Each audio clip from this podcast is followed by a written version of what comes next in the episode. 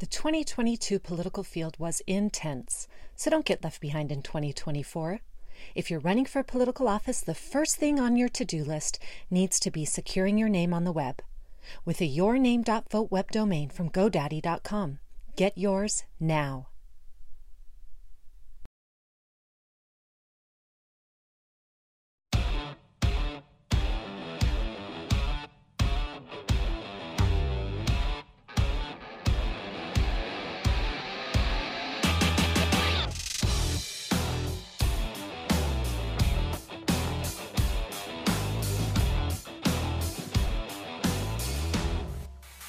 Welcome to another episode of Breaking Battlegrounds with your host, Sam Stone. My co host, Chuck Warren, is out and traveling today, but some big news in the country, and we are very excited to have Congressman Neal Dunn of Florida's 2nd Congressional District.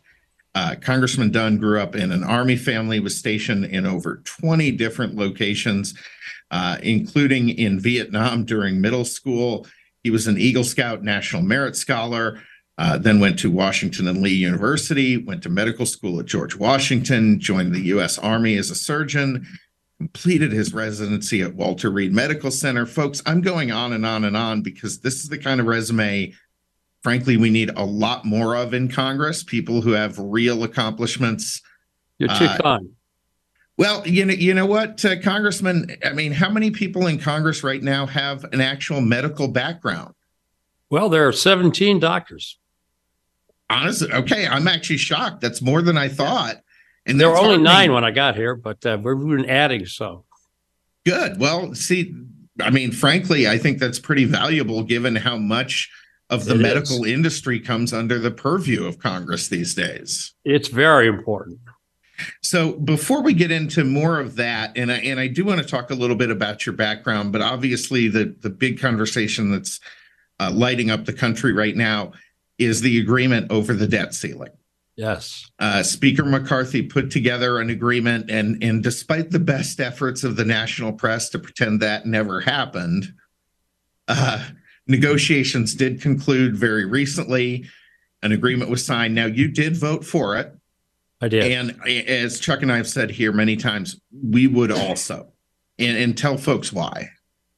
Well, so this, you know, is certainly one of those tough calls that we face in Congress. It's it's why the job can be difficult. Uh, you know, uh, this this first off, we should say this bill really does cut the spending. So President Biden had come forth with a budget, and uh, we went after that budget to say we, we got. This is way too much. It's it's the kind of budget that caused the inflation that we're suffering with, and so we managed. Uh, I say we, you know, and actually uh, the credit should go to uh, uh, Speaker McCarthy and and the negotiation team led by Garrett Graves, and they just did a brilliant job getting the getting the, that number down by four point eight trillion with a T, trillion dollars over the uh, the 10 year window. And uh, so that that's a big save. There's never been a cut on the president's budget, anything like that big in history. A, a trillion so, uh, here, a trillion there. Pretty soon you're talking real money. Yeah, it's and you know we used to say a million and uh, a million here, but now it's trillions. You're right.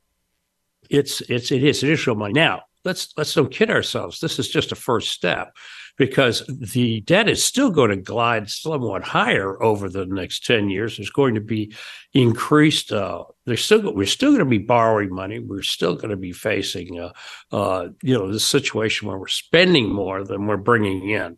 And we have to go after that too. But we really got some good wins on this bill. One of the things that should appeal to everybody was we, we uh, kept the IRS from uh, getting any more new agents this year or next.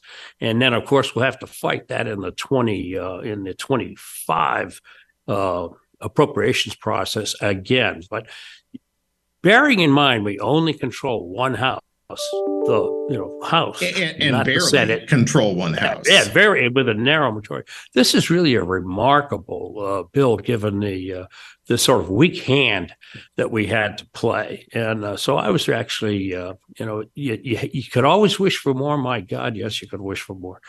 Uh, but uh, we did manage to protect the the defense budget entirely. So we plussed it up from the president, and uh, and we get we. This is no time to cut on the military. We got too many threats around the world right now, and we also kept the veterans intact. But everybody else took a little bath. Well, as they had to. I mean, the run up in spending in the last few years has been extraordinary. It has. Uh, the, this is you know the first step in starting to rein that back in. It how important was it not to default? Because I think a lot of people out there were expecting, a, you know, there's some folks in the Republican Party saying they expected more, they wanted a more, you know, more drastic. Yeah, this cuts. it's really irresponsible to default uh, to, on on debt. Let, let, me let me see if I can underline that in some way. The the importance of a strong dollar, the fact that the global economy is dollarized, uh, is as important as having a strong military. It's that important. So a strong US dollar is fundamental to the national security and frankly to the stability of the world system. And uh, so, well, and and from what I understand, and, and different economists have slightly different takes, but if the U.S. were to lose our status, which is is clearly there are countries trying to take it away as the right. US, as the world reserve currency, that would be something like an instant fifteen percent tax increase on every single American. That's right, and and and you would be far less safe as well. Mm-hmm. Absolutely, and you you have an interesting background. We got into it a little bit earlier. You, you know, obviously, amazing background with the military, uh, surgical fellowship at Duke University, um, but you also have a background in banking and in finance. Yeah, I do. I so you know what happened is I got out of the military. I'd always been getting a paycheck all my life, and I'm in private practice, and all of a sudden I'm running a private practice, and I didn't really know how to run a business at all. So I approached it like a you know another school course. Okay, we got to study this thing and figure out how how businesses work and and how to report and how to account for the money. And and I had a great deal of help, frankly. In my I moved into a town. I live in Panama City, Florida, and my patients. Uh, I'm in a surgical specialty that tends to have these older guys as patients, and so they were a lot of businessmen, and they they uh, mentored me all the way through this. And, I, and among my mentors was a banker, and uh, he, uh, he he graciously spent some years taught me, teaching me about uh, banking, and and eventually I got the bug bit, and we started a bank of our own. So, uh, uh, and it did very well. I was very pleased with it. We kept it for about a dozen years. Well, and that's an amazing story too, because it, you know not only do you have the experience in the medical industry, but also the financial industry. So when you go to Congress, you're coming in with a great deal to contribute right off the top, based on those experiences, right? Yes, and I think by the way, the business and the banking experience was very helpful when we come up here and we start throwing around numbers like trillions of dollars, you know, that's a scary number to throw at a banker. You know, ah. people start talking about defaulting on that, and you go, boy, put the gun down and back away. This is dangerous stuff you're talking about. oh, ab- absolutely. No, I, I, I'm laughing and joking about this a little bit, but this is really deadly serious stuff. It is. It's and, deadly serious and the the consequences of the the default would have been so dramatic that I, I want to say thank you to you and your colleagues who had the courage to see this process through. Well, thank um, you. And I tell you what, I hope that we'll, we'll, get back together in a year and we find out that we've also fought the fought the uh, the people who want to spend all this money to have stand still yet again on the appropriations next year too. So that's actually one of the things I was about to get to, and I'm glad you went there uh, first. Is this isn't the hill to die on. The, the the full faith and credit of the United States is not the hill to go out there and die on and say that's we're right. we're going to hold our ground no matter what. Yeah, this is not the place to throw a hissy fit. I mean, we we absolutely have to uh, you know meet our debts. This is why the world depends on the United States. If we default on our our debt, you know, all of a sudden we become a lot less uh, important to everybody. Yeah, absolutely. But there is a place to do that to have that fight, right? And that's going to come up in the future here in the next couple of years with the various budget processes. There's a lot of places to have that fight. One of them would be in November at the ballot box. Uh, But you know, if you really feel strongly about the debt, then don't elect a bunch of people and don't nominate a bunch of people who can't get elected uh, to uh, to office that are that are going to be ir- irresponsible with the with the dollar. No, this stuff really matters to our children and our grandchildren. I have grandchildren, so I tend to have a longer horizon. But, but you know, it's important that we don't uh, we don't uh, hurt them. Yeah, you can you can make mistakes now that will take away so much of the opportunities in their future. That's right. And yeah, and, there's another side to this, and I get this too. When people say that, you know, well, we're we're swimming in debt. We are right now. The every man, woman, and child in America has about four million dollars in federal debt. Four million dollars. I, I I don't have four million dollars to give you, Congressman. Well, I was going to ask you for that later in the show. well, I I don't know. Maybe the ratings from this show will go through the roof, and you know, next year you'll be able to collect. I don't know, but you know, but in the meantime, uh, one of the you made a great point there. I thought about not nominating people who can't get elected. Um, I, I always love the Reagan maxim. I want to nominate the most conservative person I can get elected. Right. That's that was you know that was really pretty simple truth uh, that he that he used to say. He had a lot of quick little aphorisms like that that really cut right down to the bottom line. He he was so good at that and so good at, at narrowing things down for the public in a way that they could understand and it, taking right. complex issues and making them accessible. Uh, I, I think great communicator. yeah, we we miss that too often. Um, so we only have about two minutes left in this segment. We're going to be coming back here with more from Congressman Neal Dunn of Florida's second congressional district shortly. Um, want to talk a, little bit too about your uh, BayCares medical charity head uh, there in Panama City because uh, I think you. I think a lot of times people don't um, people think of Congress members of Congress only in that one role yeah, and, I think you're they, right. They do think oh, he's a congressman. What did he do in real life? yeah, yeah. I think too often that's the case, and and you've done a ton in real life. So I want to touch a, a little bit more about that also when we come back here, uh, and we're we're going to have a little bit dis- of discussion on what go what we're going to be doing what you're going to be doing in congress going forward the next few months i want to you know what should the american people be watching out for okay um so when Breaking Battlegrounds comes back in just a moment, we'll hit on more of that. Folks, thank you for tuning in. Be sure to download our podcast. Go to breakingbattlegrounds.vote. You can get all of our past episodes there. We are on Substack, Spotify, Apple Podcasts, anywhere you get your podcasts. Breaking Battlegrounds is there. We will be back with more from Congressman Dunn in just a moment.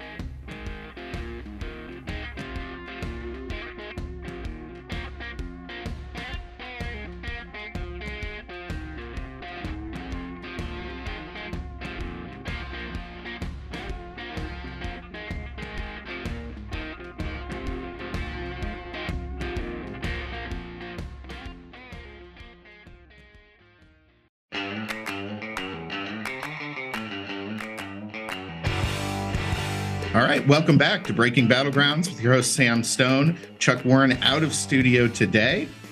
On the line with us, Congressman Neal Dunn of Florida's second congressional district. We've been talking about the debt ceiling. Uh, we've been talking about some of his background, which is just amazing. But right now, want to talk about what is coming up in Congress. What are the next issues that are going to be on your plate there? Well, so we do tend to uh, uh, give everybody sort of subspecialized. And I, I sit on a, the Energy and Commerce Committee, which is also home to the big healthcare uh, committee. So we do healthcare policy, uh, but we also do energy and uh, and uh, all the foreign and domestic trade policy. So you, I don't have to tell you that energy's been a big, big subject uh, lately. We want to re- reestablish energy independence. Uh, we know how to do this. We did it very nicely in the last administration, uh, and uh, we, we, did in that same debt ceiling bill. We included a whole bunch of streamlining for energy projects. In fact, for all large building projects. So we took that environmental uh, permitting process and capped it at two years and actually made the uh, the regulatory agencies liable to be sued if they don't make those environmental statements and rulings within two years. And I, I offer as an example the Atlanta uh, airport, where they just added a runway uh, after nine years working on it, and the first seven of those nine years were just permitting. Didn't move a, a shovel full of earth, and then they built it in two years. So you know, we need to get that permitting process down a lot. It takes about 20 years to permit a mine for anything you want to mine in this country. And and that's that's just an impossible obstacle to overcome in in, in any kind of affordable way. Yeah, we, well, we our broadcast studio, as I think most people know, is in Arizona. Uh, there has been a project here called the Rosemont Mine. I think that the names have changed on it a few dozen times now. Um, I know personally because I've been dealing with it. That process has gone on close to 20 years now. It yeah. could be one of the largest copper mines in the world. Copper is desperately needed for all of yeah. these electric vehicles, for the phones, for the computers, and in the opposition to it, it this this baffles me, Congressman. The opposition to it, we're told by the environmental movement, and I agree right. with them in this, that we have one planet that this the, is one the same people who want everything to go electric will prevent you from mining or refining any of the things you need to make electricity and batteries and all this stuff it's really it's it's almost childishly foolish well, I, I think it's worse than that, Congressman, because not only do they do all that here, but then they turn a blind eye to China, to well, all I'm these. glad you said that. Because all these China, countries around the world that do this with the worst environmental controls imaginable unbelievably bad. You're right. They have no environmental controls, whatever. China is another subject we're going to be spending a lot of time on. I sit on the China Select Committee, and uh, so this is a select committee that looking at China as a uh, as an adversary in terms of competing in, in everything, including militarily speaking. And uh, we're peeling back the layers of of uh, of how deep China is embedded into our economy and our lives. And let me tell you, it's awful it's just awful. They have they have really stolen a lot of marches on us. They're making headway in South America. They're making headway across the Pacific, in Asia, in Africa, and uh, and everybody is is very dependent on their production. Well, one of the one of our very recent guests was uh, former Afghan Special Forces General Sami Sadat, um, who detailed how much China has moved into Afghanistan, Absolutely. taking over the mining and the industry there as soon as we stepped out. That there, um, it turns out that Afghanistan has a lot of rich mining uh, minerals uh, in it, and the Chinese aren't hesitant to go after it. Uh, they're also running Bagram Air Base, the one we we abandoned there that one night. Oh, it's it's every time I hear eh, you more about what we did in Afghanistan on our way out the door, the more embarrassing that whole episode becomes. I mean, we really put ourselves in a difficult position internationally with that move. I can't say enough bad about that. I was on active duty when Saigon fell, and um, and I have to tell you, I thought that was the most humiliating moment of my life uh, for the military, for our country. And I, I didn't think it would ever happen again. In Afghanistan, actually was worse. I couldn't believe I was stunned. And of course, the really bad news here is Russia saw that, Putin saw that, and he said, "Oh, I know what they'll do if I invade Ukraine. Nothing." And mm-hmm. so he, he was he began massing troops on the border of Ukraine while we were still evacuating people out of that humiliating mess. And of course, China's Xi looked at it, saw the same thing. He said, "Ah, Taiwan is next. Honestly, I think if Putin had managed to roll up Ukraine the way he thought he was going to, Xi would have been in Taiwan the next week. So you put it that way, you realize the Ukrainians are not just defending Eastern Europe, they're defending Taiwan the whole Indo-Pac. Well, and, and, and the rest of their region, right? All those Baltic Absolutely. states are are at enormous risk, and Russia has said, Putin has said, they want to recreate the Iron Curtain. They want to now rebuild this, the Soviet Empire. They absolutely do. And you know, this people think this is just like a one-off aggression. This is the ninth invasion Putin has stated started. Ninth. So this is just one in a long string. You know, you're going to fight this war in Ukraine, or you're going to fight with Americans in Poland. Mm-hmm. Yeah, and and Poland certainly all you know, Lithuania, Latvia, Estonia, all of those. Lithuania states, is probably even before Poland.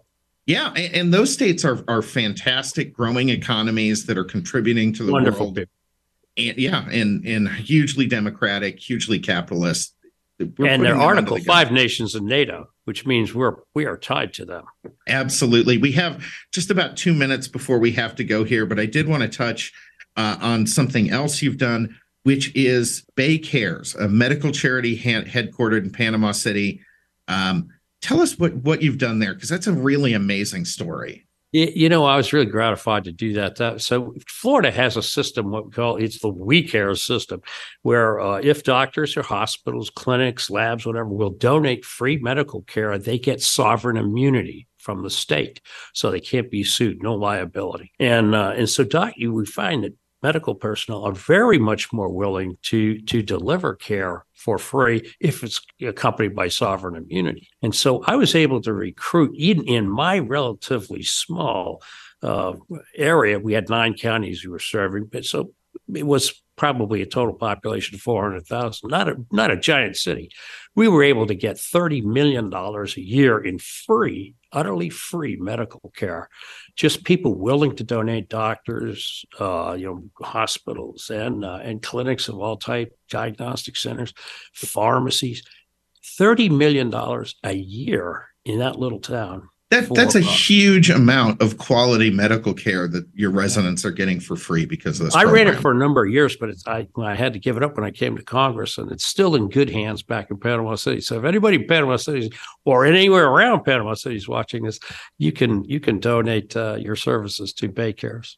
Fantastic, Congressman. Before we wrap up here, how do folks follow you and your work and stay in touch with everything you're doing? Thank you so much for letting me share that. So on Twitter, it's at Dr. Neal Dunn, FL2, and I spell Neal, N E A L, uh, Dr. Neal Dunn, Florida 2. And on Facebook, it's Congressman Neal Dunn, MD.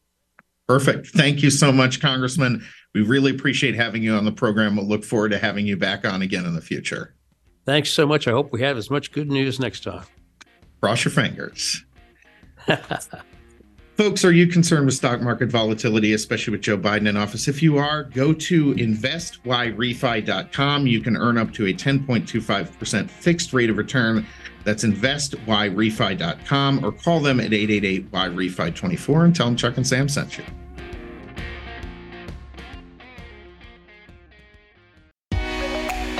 At Overstock, we know home is a pretty important place, and that's why we believe everyone deserves a home that makes them happy. Whether you're furnishing a new house or apartment, or simply looking to update and refresh a few rooms, Overstock has everyday free shipping and amazing deals on the beautiful, high quality furniture and decor you need to transform any home into the home of your dreams. Overstock, making dream homes come true.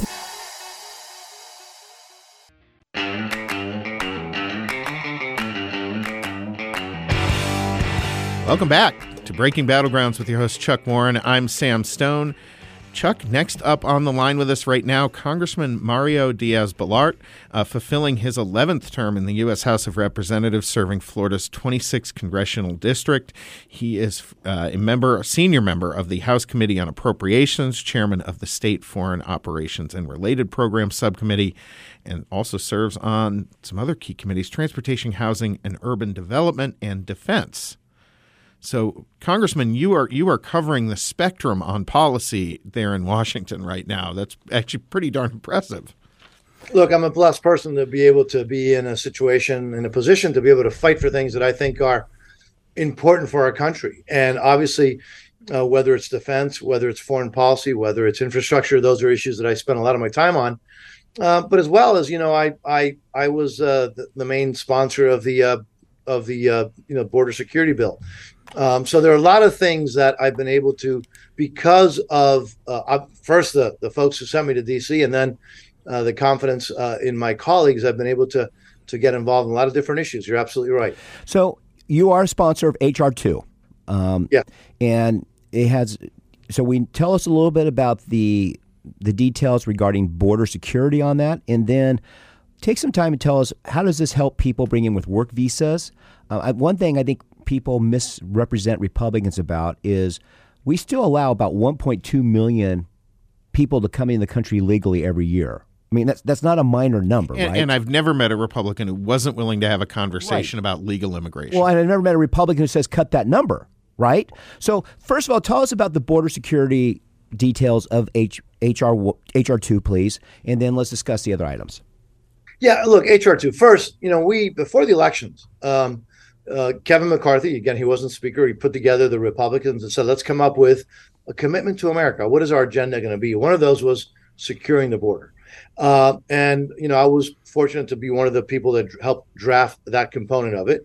We won by a very slim margin, but we won the majority in the House, only in the House, unfortunately. And then we wanted to make sure that we deliver on the commitment, on the promise that we made to the American people. Uh, so HR one dealt with energy, energy independence. HR two is border security.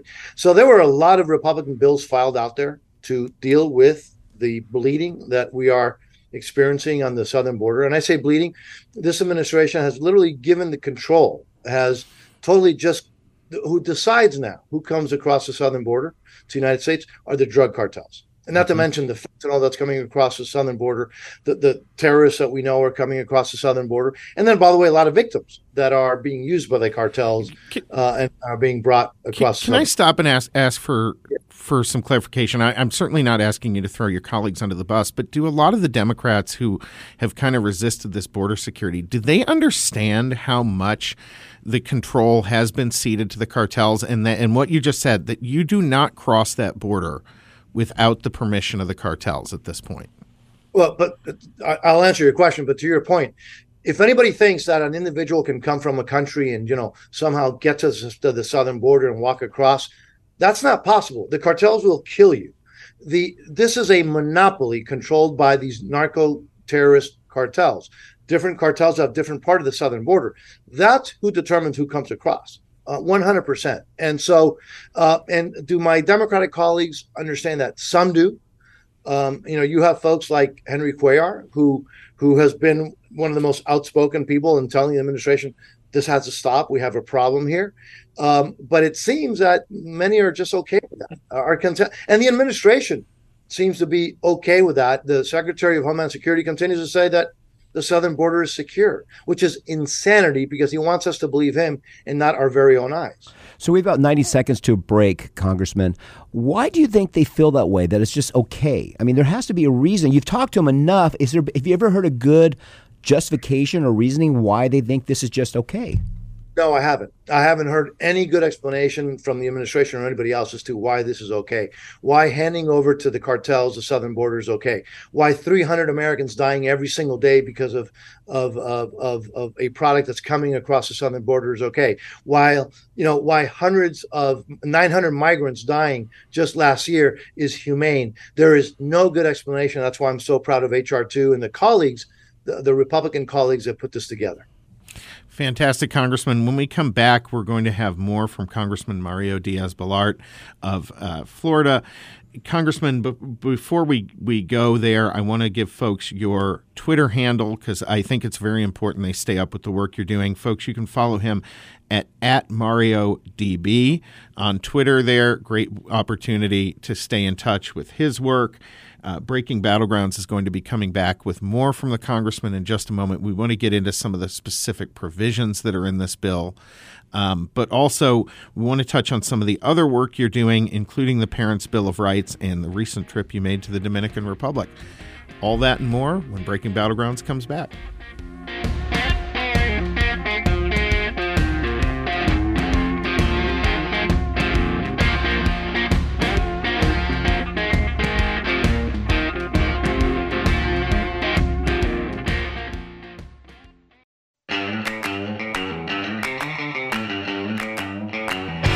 Welcome back to Breaking Battlegrounds with your host, Chuck Warren. I'm Sam Stone. Folks, are you concerned with stock market volatility, especially with Joe Biden in office? What if you can invest in a portfolio with a high fixed rate of return that's not correlated to the stock market? You can make up to 10.25% fixed rate of return.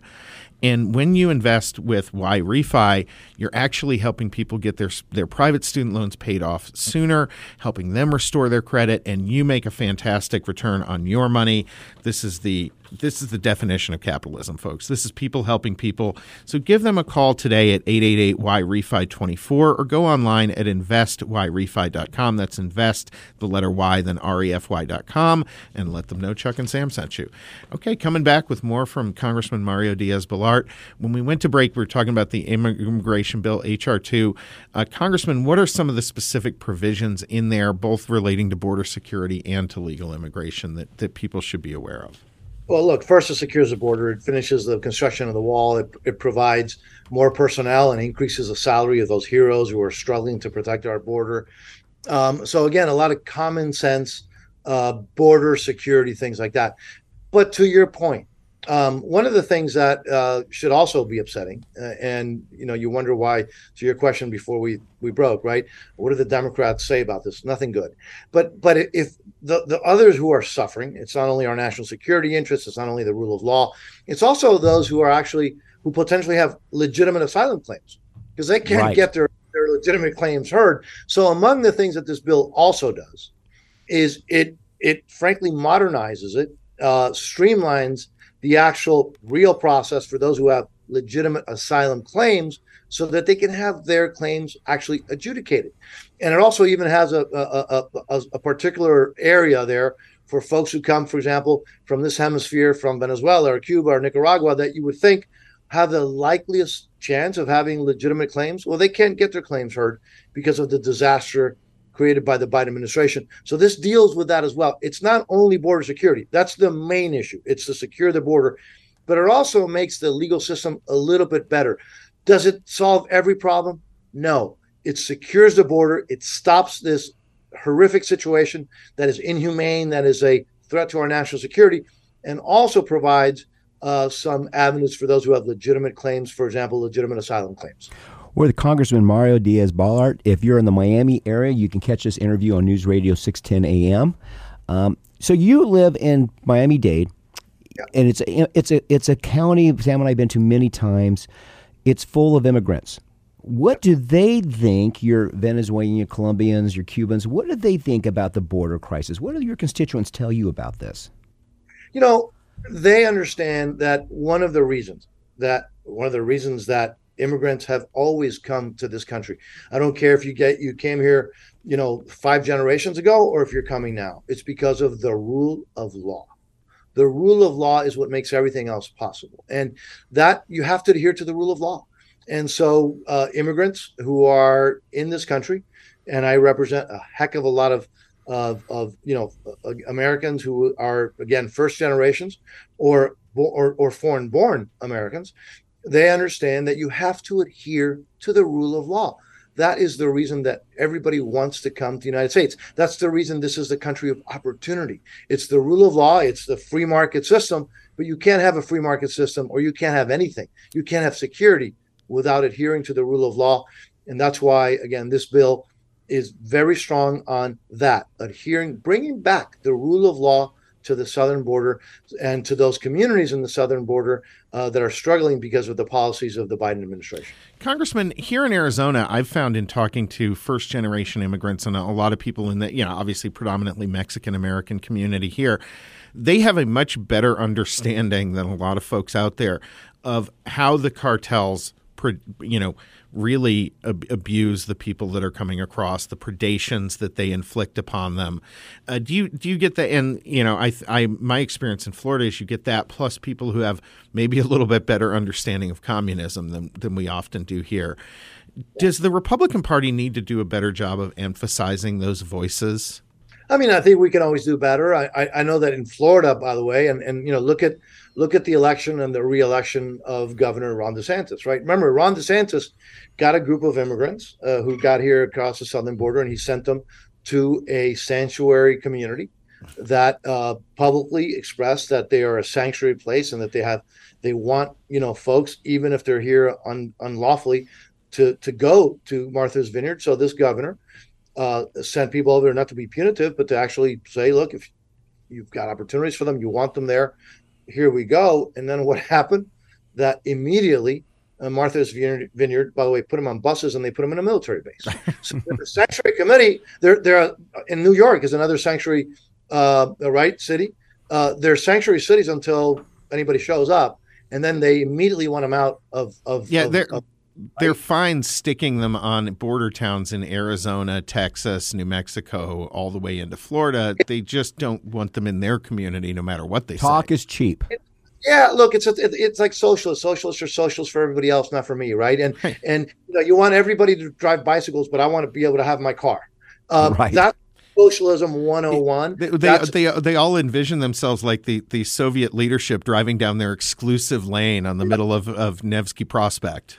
Correct. That's exactly right. Socialism is, is socialism is really good for everybody else, but not for them, right? And and you know, government control is they want to be able to impose their views on everybody else, but don't not on them, right? And and which is why, again, look, this country is based on individual freedom, on the rule of law, on opportunity, and the reason this country has been and continues to be the wealthiest, the most generous, the greatest country in the history of humanity is because of individual freedoms and opportunity and the rule of law. And uh, you know, you mentioned folks who have come here by choice. They get that. They understand that. And one sympathizes with these victims, by the way, that the cartels are using and abusing.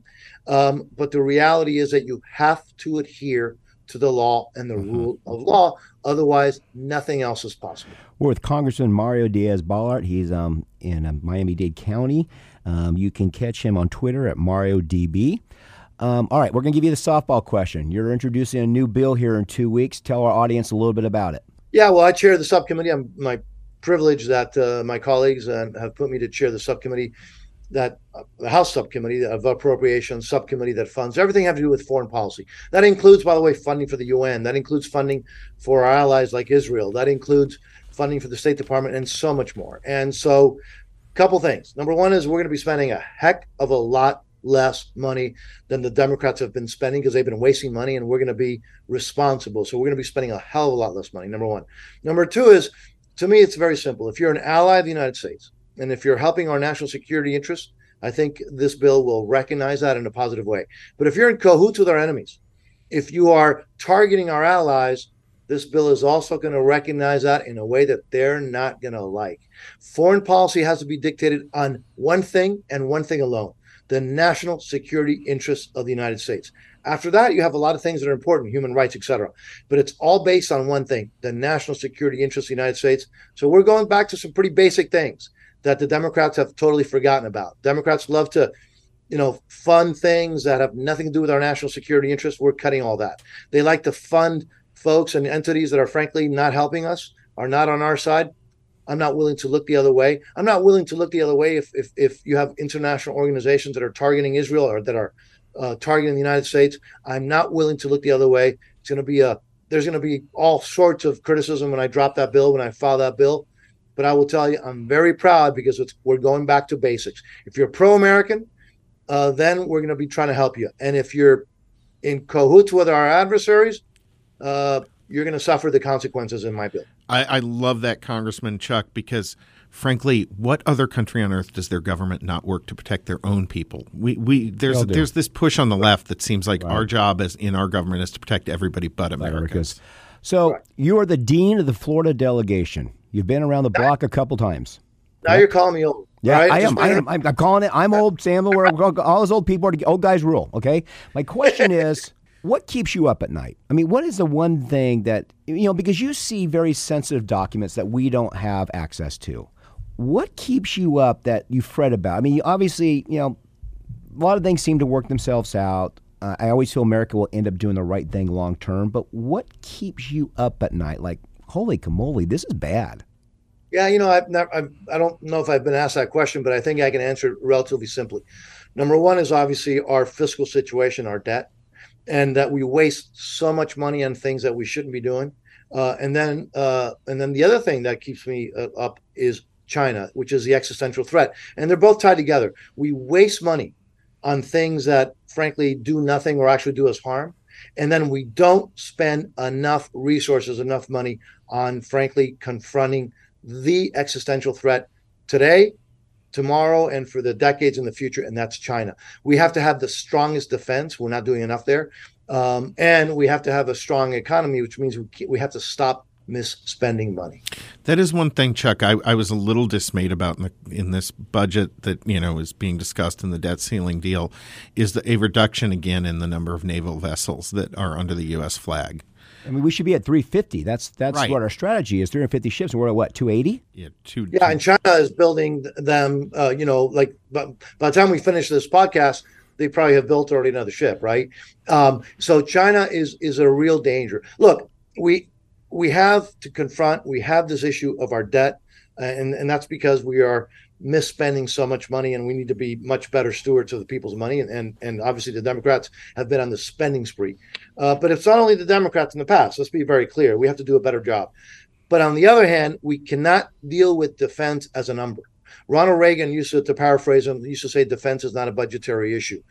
Um, we have to avoid war at all costs.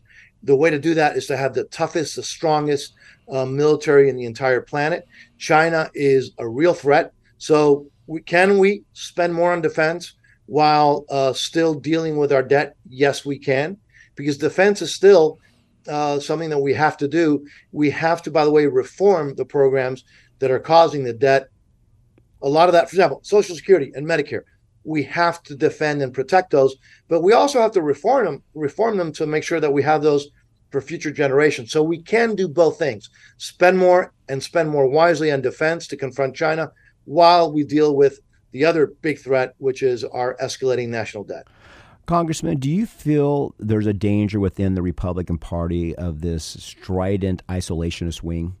That they just seem to want to ignore the world and don't realize when we ignore it, the world's in trouble, which means we're in trouble. Well, look, I you know I don't want to be critical of of I I, I try to adhere to the again once again talking about Ronald Reagan. Right. Uh, he talked about the eleventh commandment, right, which is not to ever say negative things about other Republicans, and so I won't do that. I wish all Republicans had that same attitude because there's a lot of things that we need to talk about that the Democrats are doing wrong, and and they're helping to destroy this country, right? So, but but I will tell you that we have to treat defense not as a number. We have to look at defense as what do we need confront China, whatever it costs, then we have to deal with everything else. Because if we do not get defense right, nothing else will matter.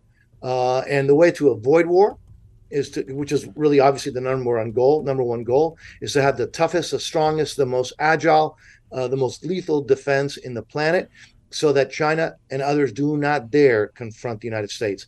Are we there now? No, we are not. We can do better but we also have to deal with the debt. Those are not mutually exclusive if we're smart about how we spend our money. Yeah, absolutely. Great point. Before we go, Congressman, we have just about one minute left here on the program, and we we thank you very much for joining us. We look forward to having you on again, uh, folks. If you want to follow him on Twitter, it's at Mario DB. Uh, fantastic opportunity to stay up with one of the folks who's helping lead our foreign policy engagement in, in a really smart and intelligent way. So, Congressman, thank you so much for joining us here. I'm going to throw kind of a, a, a softball at you.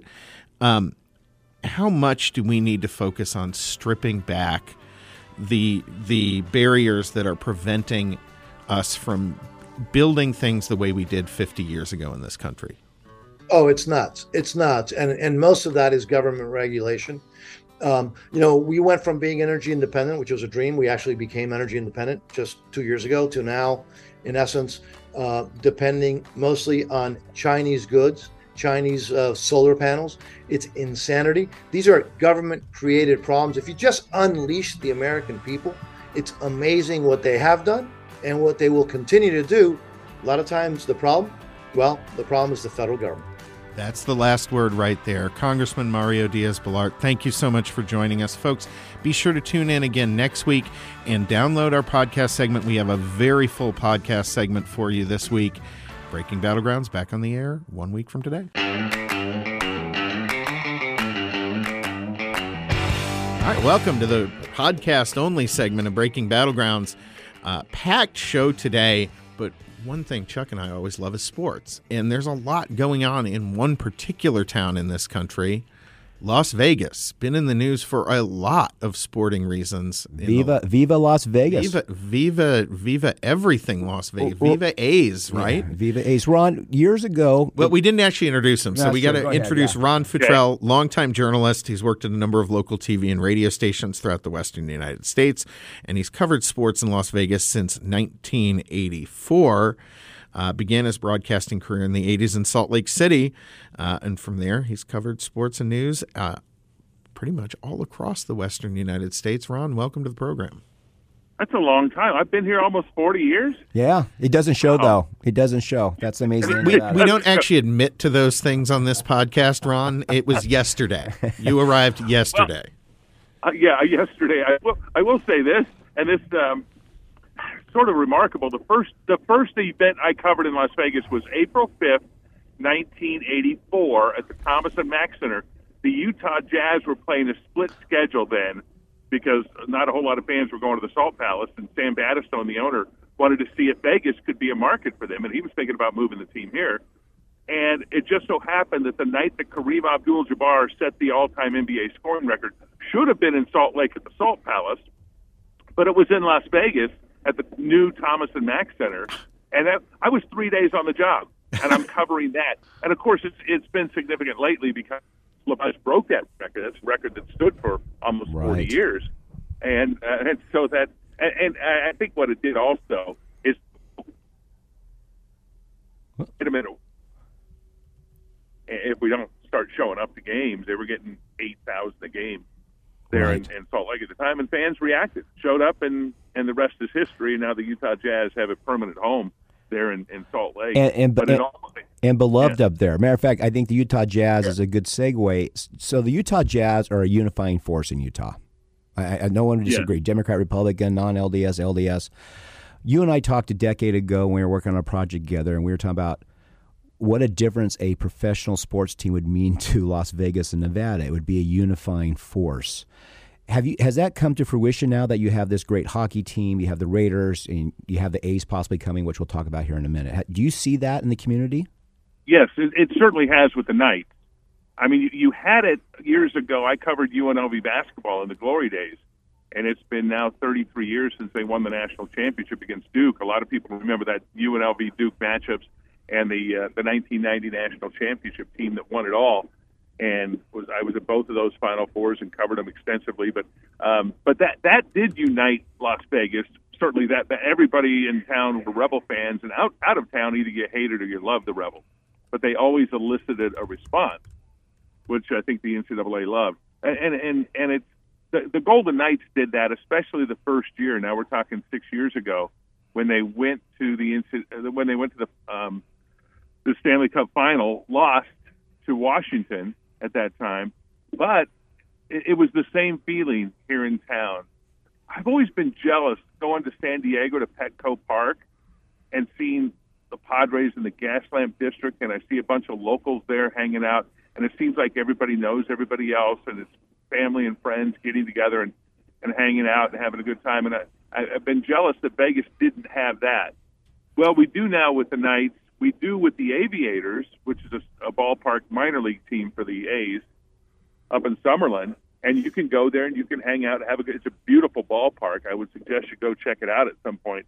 But you, you now have it. As for the Raiders, I don't know. I mean, I'll say I'll say you can get the same thing, but there's the NFL is much more um, tribal. Yes. In in that you're a Raiders fan or you're not, or you you hate the Raiders or you don't. You know.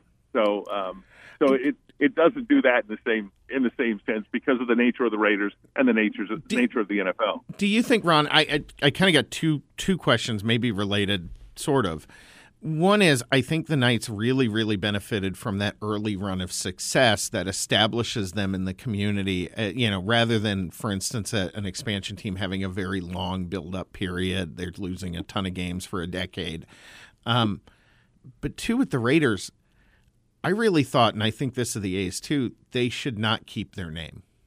They should have adopted a Vegas specific name for that team and rebranded it. Oh, okay. No, that was well.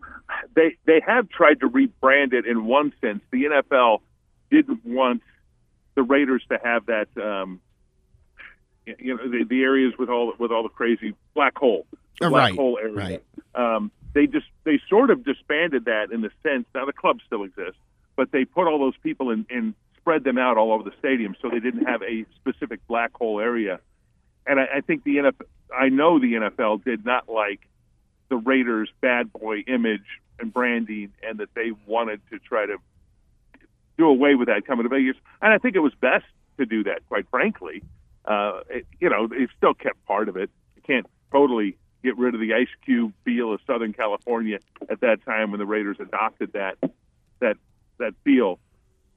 But it's yeah, the the image. I don't know about changing the name. I mean, the Raiders brand is still it. I mean, it's still Correct. the brand. I don't I don't think the Athletics change their name if they come here No. because they've they've moved four times. This would be their fourth move, and they've kept that for over 100, 120 years. They've had that. I. I agree, but I I also don't feel like they've ever been fully embraced in their community the way some of the other teams, like the Giants, are clearly a much more embraced team in that community than than the A's were in theirs. I think if they start winning, they will. I think that and that does make a difference, and that's what happened with the Knights. Now, the Knights' success in that first season was phenomenal, was unprecedented for an expansion team to go to the final in that first year was nuts. And it also what it did. Now, it yeah, it it, it bound the community to the team, but it also spoiled a lot of people in the community.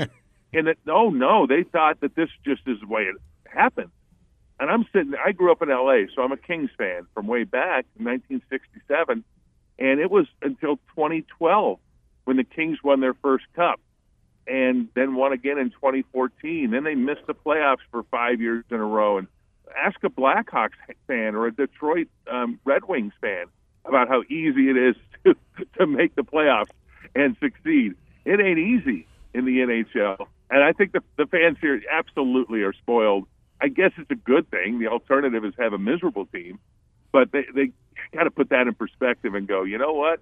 It doesn't it, it doesn't just happen automatically. But, no, it doesn't happen automatically. But so I, I have a friend um, who who knows the ownership of of the Knights, Golden Knights, and they were telling him before they played their first game that they said, "Look, we got two or three years become part of the consciousness of Vegas, or we're going to get killed when another team like the Raiders comes in." I mean, that they just knew they had to start out sprinting. So Las Vegas and Nevada have been lucky with their success, but but that has to be a good ownership group, right? What have they done different? I mean, they just they seem to really be in the psyche of Las Vegas residents. Every time you go down there, I hear someone talk about the Golden Knights. No, they are on the pulse of the community, and that's nice. And it started out with, and you can't separate what happened. They call it the one October shooting, the the, the shooting at Mandalay Bay, Right. into the into the country concert that happened um, on one October 2017. There was a, I was at a an exhibition game that night um, on the Strip w- when that took place. The game had ended by then, but we were all down there and covering it. The team was down there, and there were a lot of a lot of players were talking about going to the concert. It was a pretty big deal. Um, the, the Route 91 festival, and um, decided fortunately against it. But 58 now, I believe, uh, there's another one. there. 59 people were killed in that shooting when a madman from the Mandalay Bay shot down on that on concert goers. Um, still, still, we haven't got an explanation for that, and that, that's still it's still weird to me. And now it's six years later, but that event, sort of the way the Knights handled that, the grief, they began their season. Um, uh, okay, like I said, an exhibition game was happening that night. Their regular season was was seven days later after that, and they held a memorial. And they did. Deryk Engelland gave a rousing, uh, who was a local who had played here for the Wranglers in the East Coast Hockey League, so he knew Las Vegas. So he gave this speech before the game, and you know, it just it it, it helped. That's if that tragedy. Um, help bring the community together in that sense. The, the Knights helped the community deal with that tragedy, and I think that that's something that will not be forgotten and shouldn't be. Right. Yeah. So, Ron, in terms of the A's coming in here now, what is that going to happen? I think it appears to be a foregone conclusion to most people. Is it seen that way in the Las Vegas area? It does seem that way. It's getting pretty political. Um, Monday Monday night, I had a crazy Monday night, so I'm watching sitting there at home with my laptop, and I'm watching five hours of the Nevada legislature debate uh, Senate Bill 509, which is the bill that would create a special use district on the Strip. Not increase taxes overall to the community, but just this one special area that if you go into it, you're going to pay a higher tax rate to be a lot of a lot of downtowns have that type of business district overlay that that has yes. higher taxes on that area. Yeah, and it's it's not un, it's not unusual, not uncommon. So anyway, I'm, I'm watching the Knights uh, against uh, Dallas at five o'clock, and this session started at four o'clock and went for five hours. So I'm trying to do double duty there at the same time, sitting in the living room. It was amazing. That, here's a political part of it. Uh, first of all, what a lot of people don't know, John Fisher is a pretty conservative dude, um, and lives in the Bay Area. So there you go. For he's a unicorn up there. Uh, very rich. His fam- he's the owner of the A's, uh, worth two point two billion dollars, give or take, depending on where the market is on any given day.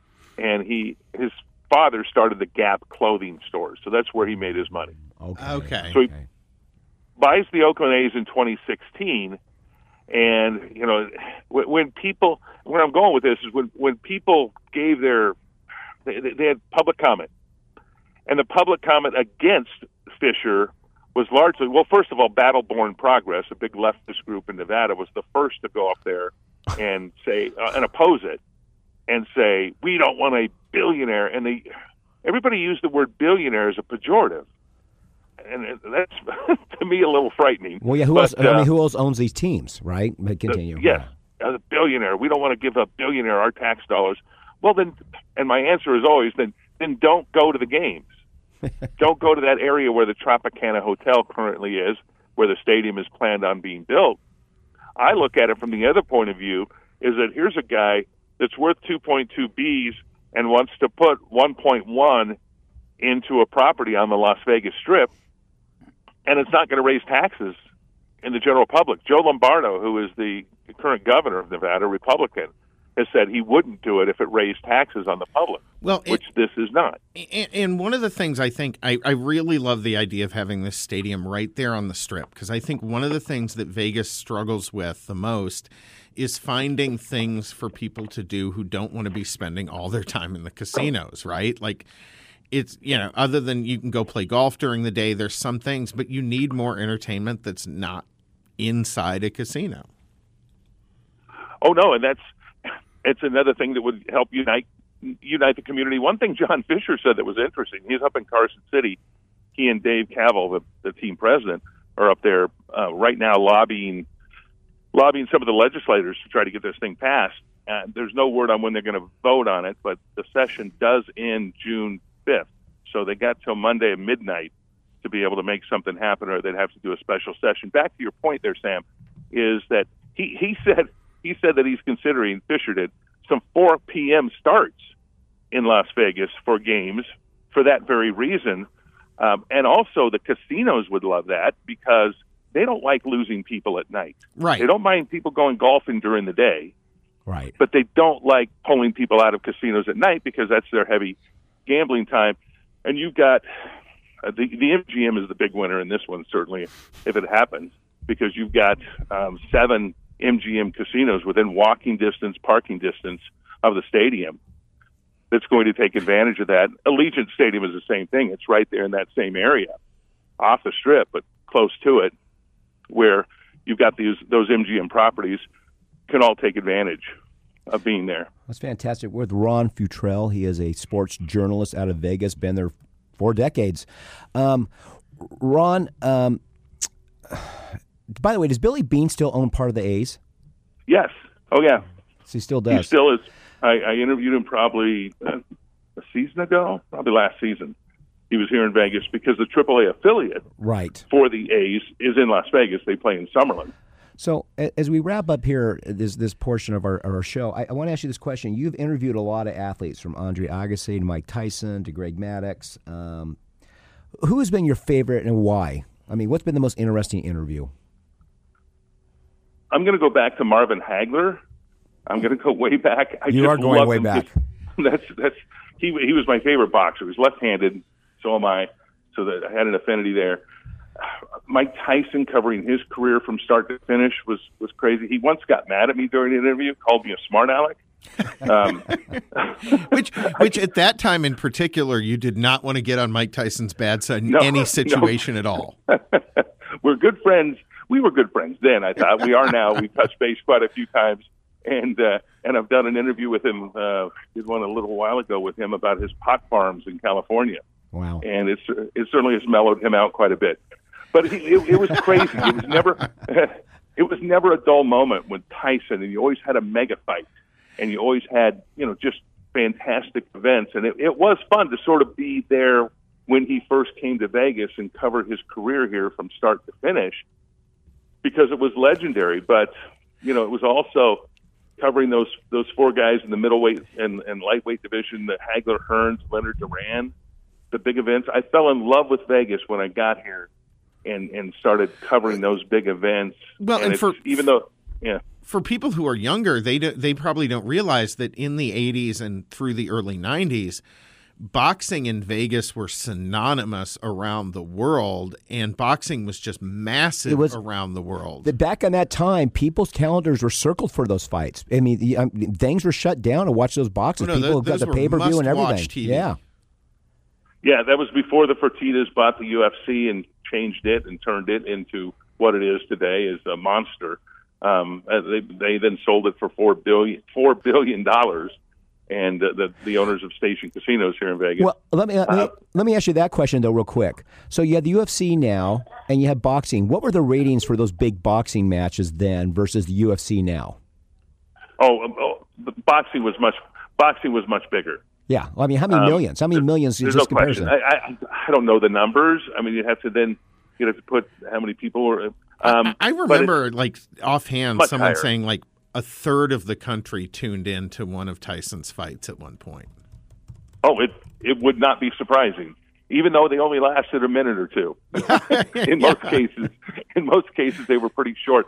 I, I remember going to the Earbite fight. It was in uh, June. The Holyfield, 97. yeah. Holyfield, the second, their second fight, and that was when he bit his bit his ear twice in that fight, and second time took a chunk out of it.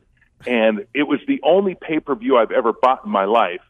And I was at the fight, and the reason was my wife wanted. No, my wife, who doesn't care much about sports, she wanted to see it, and she had some friends over to the house, and so she she bought the pay per view, and it only lasted less than three rounds before Mills Lane stopped it because of the second ear bite. Anyway, and and Holyfield won, but it was it was interesting because my wife was complaining, and other people were going, "Wait a second, it's," um, and there was even a lawsuit against Tyson at the time because the fight was so short. Right. I said, "Wait a second, that's this is one of the greatest sporting events of all time." I watched the tape of it. I taped it at home on an old VHS, and, and I watched it ten times later. I said, "Did we get our money's worth? You bet we got our money's worth. That's fifty bucks, very well spent, even in ninety-seven dollars." Um, I haven't bought a pay-per-view since, and I and I that was the only one I've ever bought. Was Well, that one, and oh it was well gosh. worth it. Well, it's not, just as a comparison, I looked it up. The the highest UFC rating with a combined audience was 1.8 million. Okay, Floyd Mayweather in 2017 had 4.3 million pay per view purchases. That that's was Floyd against against Conor uh, against Conor McGregor. Conor McGregor. Yeah, Yeah. I mean, I mean, just think about it. Well, worldwide, the audience for boxing is, is still there. still there to at least some degree, but but it's nowhere near what it was. I mean, it was enormous. Well, I miss it. I miss boxing, I and do I'll too. say that. And it's, it's, it's, okay, we got Tyson Fury back, and he's sort of fun, to, interesting to listen to the the, the Gypsy. Um, I, I just found it. I find it far more interesting to watch than MMA fighting. well, it's compelling, and there's always a good story behind it. Yeah, and and I'll put it this way: my kids, my sons, because they've grown up here in Las Vegas and they I took them to UFC fights early on. They love the UFC because of because they were raised here on it, and it's a local sport with with a, gets a lot of attention here. Um, where I'm I'm the old guy and I'm going box. Give me boxing any day. A good boxing match, nothing beats it, and it's they're few and far between when they when they happen. But they do happen. I mean, I can still remember Hagler They, Hearns they, like it was they yesterday. happen. They happen, and they're fantastic when they do. Ron, I apologize. We're, we're running out of time on the podcast here. We really appreciate having you on, and look forward to bringing you back to talk a little more sports in the near future. Anytime. We got some hockey in town this weekend. Should be fun. Thanks, Ron. Appreciate it, buddy. Have a good Thanks, weekend. guys. Thanks. Well, Sam, thank you. Uh, and you had a great interview this week. Yeah, we had it. We had a great interview here in the first half of the program, and folks, we decided to continue it um, because uh, in talking to Congressman Dunn, something actually came up at the after the program when we were talking off air that I wanted to put on air. So we we kept going. We did a little more for the podcast. Please stay tuned for that um, because it, it's really interesting. He's got he had some information, Chuck, about China and what they're doing in the Indo-Pacific that I was totally aware unaware of, and you and I are follow this kind of stuff as closely as almost anybody does. Um, you rarely get that kind of new, brand new information about something of critical strategic importance happening in the world right now. Um, but you're going to hear it if you stay tuned right at this moment on Breaking Battlegrounds. And then, folks, obviously, we're back on the air next week. So please join us for that. And as always, be sure to download and share this podcast with your friends. Keep us on the air, keep us coming into your inbox. Have a great weekend.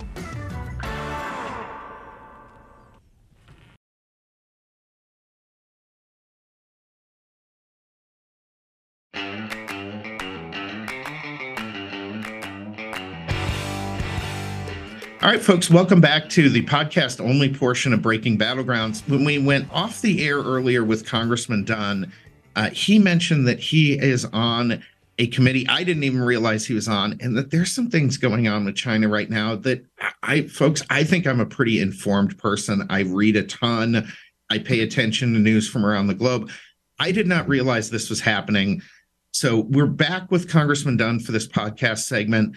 Uh, Congressman, first, what what is the committee you're on, and then tell folks what you were just telling me about the Indo-Pacific.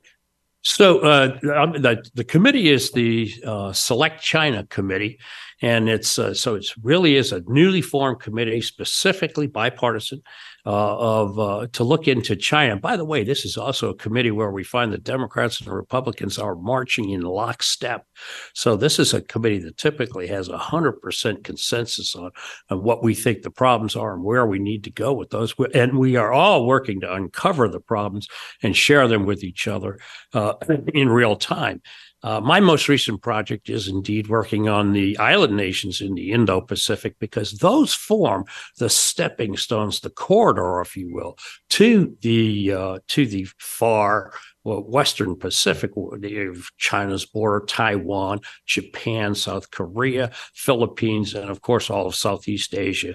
Uh, and and that's they're also the corridor to Australia and New Zealand.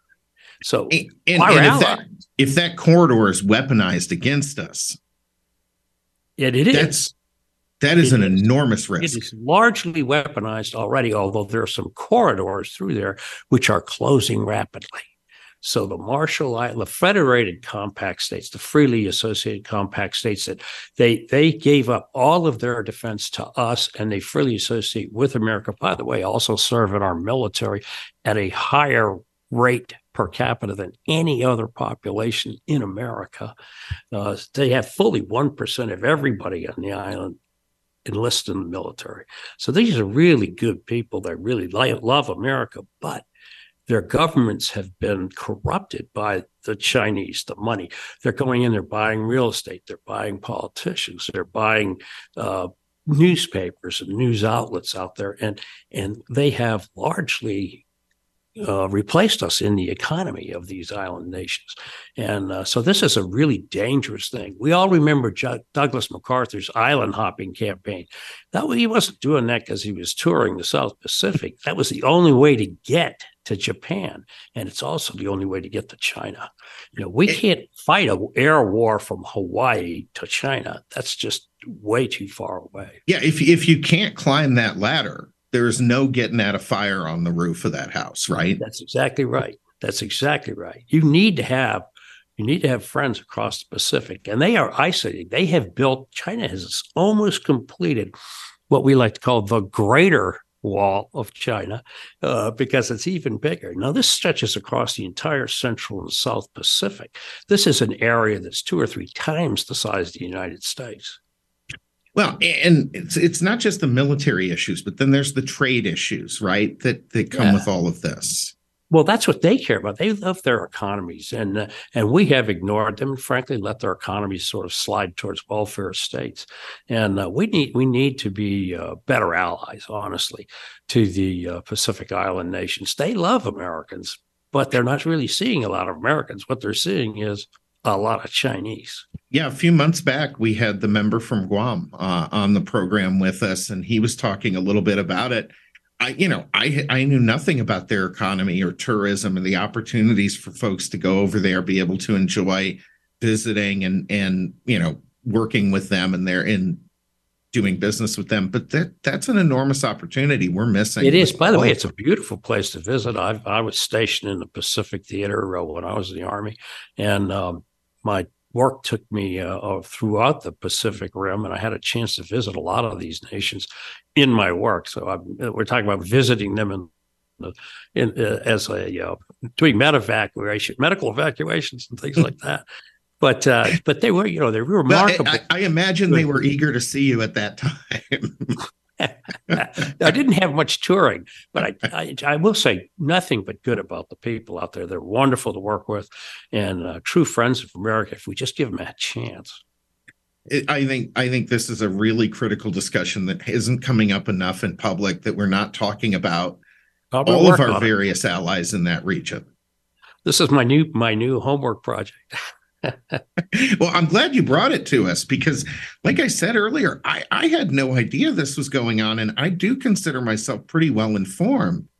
Um, yeah, it's amazing. Uh, we uh, America walks around with a blind spot on the Pacific. We we think it ends in Hawaii and starts again in uh, Taiwan. It's it's it's, it's a little. A little if, if if there's no surfboards or semiconductors, who cares, right?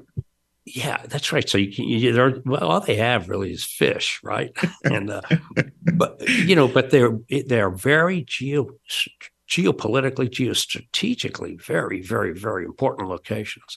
And if well, you have to remember, each nation has its own exclusive economic zone, and if China uh, controls that government, they control the exclusive economic zone too, and they interlock all the way across the Pacific. Well, and one of the one of the issues there, correct me if I'm wrong, I'm I'm kind of just connecting dots on my own here, but one of the issues there is that China, when they get into various territorial waters, has a tendency to heavily overfish those waters. Oh yeah, absolutely. They they they have no regard whatsoever for fishing laws. And so so that being such a big part of the economy and the diet of all these these countries, if China gets in there and does that, the the chance that they all end up totally dependent on China goes up dramatically, right? Absolutely, and you know, not only does it hurt them in terms of what they eat, it hurts their economy, their ability to export, and and frankly, ruins the environment as well. And, uh, and, and we saw what the Chinese did around the Spratly Islands. They chased out the Philippines, which really owned those islands, and then they built them into, you know, fortresses. They're all, all armed with uh, anti-ship missiles, uh, surface-to-air missiles. They've literally fortified parts of the Philippines. This is China uh, against us. Now, I, have heard uh, very recently there's a new deal that's been put together with the Philippines. That there's some pushback coming there. We're we're kind of strengthening our ties with them. Can you tell us what's going on with that? Yeah, so they got they changed governments, and uh, the uh, uh, ironically, the new president is the son of Ferdinand Marcos, uh, who we all have mixed you know memories about. But um, I, I, uh, I, just remember the photos of Imelda's shoe collection. Eh, but he's pro-American. He he is, and he's anti-China. He knows the Chinese are taking over his, you know, pieces his country piece by piece, and he knows that there are malign interests. You know, the Chinese don't come anywhere and make it better. No, they, they no. may come and bring some money for the politicians, but they don't make the country better. Well, and and realistically, with their Belt and Road program, they're, they're creating serf nations using That's that right. program. It, it's it's old fashioned colonialism and imperialism but it's just being done with dollars instead of sailing ships essentially yeah, yeah, that's right so you can fight a war where you don't always have to be shooting to have a war you know you can have an economic war too Yeah, and clearly we are there. Congressman, I want to thank you so much for your time this morning. I really appreciate you sticking around for this this segment. Um, I, I know it was instructive for me, and so I hope our viewers will appreciate it also. Well, stay tuned. I'm going to be digging into this a little more in the, in the near future, and I hope to have a lot more to say. And I'll be working with your friend from Guam and also the representative from American Samoa. Fantastic, and and please stay in touch with us as as you go forward on that. Um, we I, would love to to bring you on regularly to be able to get updates and and learn more about it because uh, this is exactly why Chuck and I do this program is for moments like this when we can learn something, our, our listeners and viewers can learn something. Um, so thank you so much. I really, really appreciate today's discussion.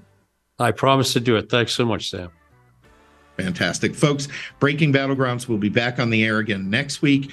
Be sure to tune and download all of our podcasts. You can find them wherever podcasts are found, or go to breakingbattlegrounds.vote. All the past episodes are up there. And again, thank you to Congressman Dunn. We very much appreciate his time today. And uh, we Breaking Battlegrounds back next week.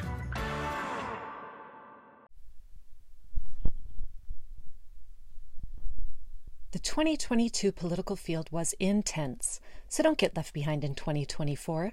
If you're running for political office, the first thing on your to do list needs to be securing your name on the web with a yourname.vote web domain from GoDaddy.com. Get yours now.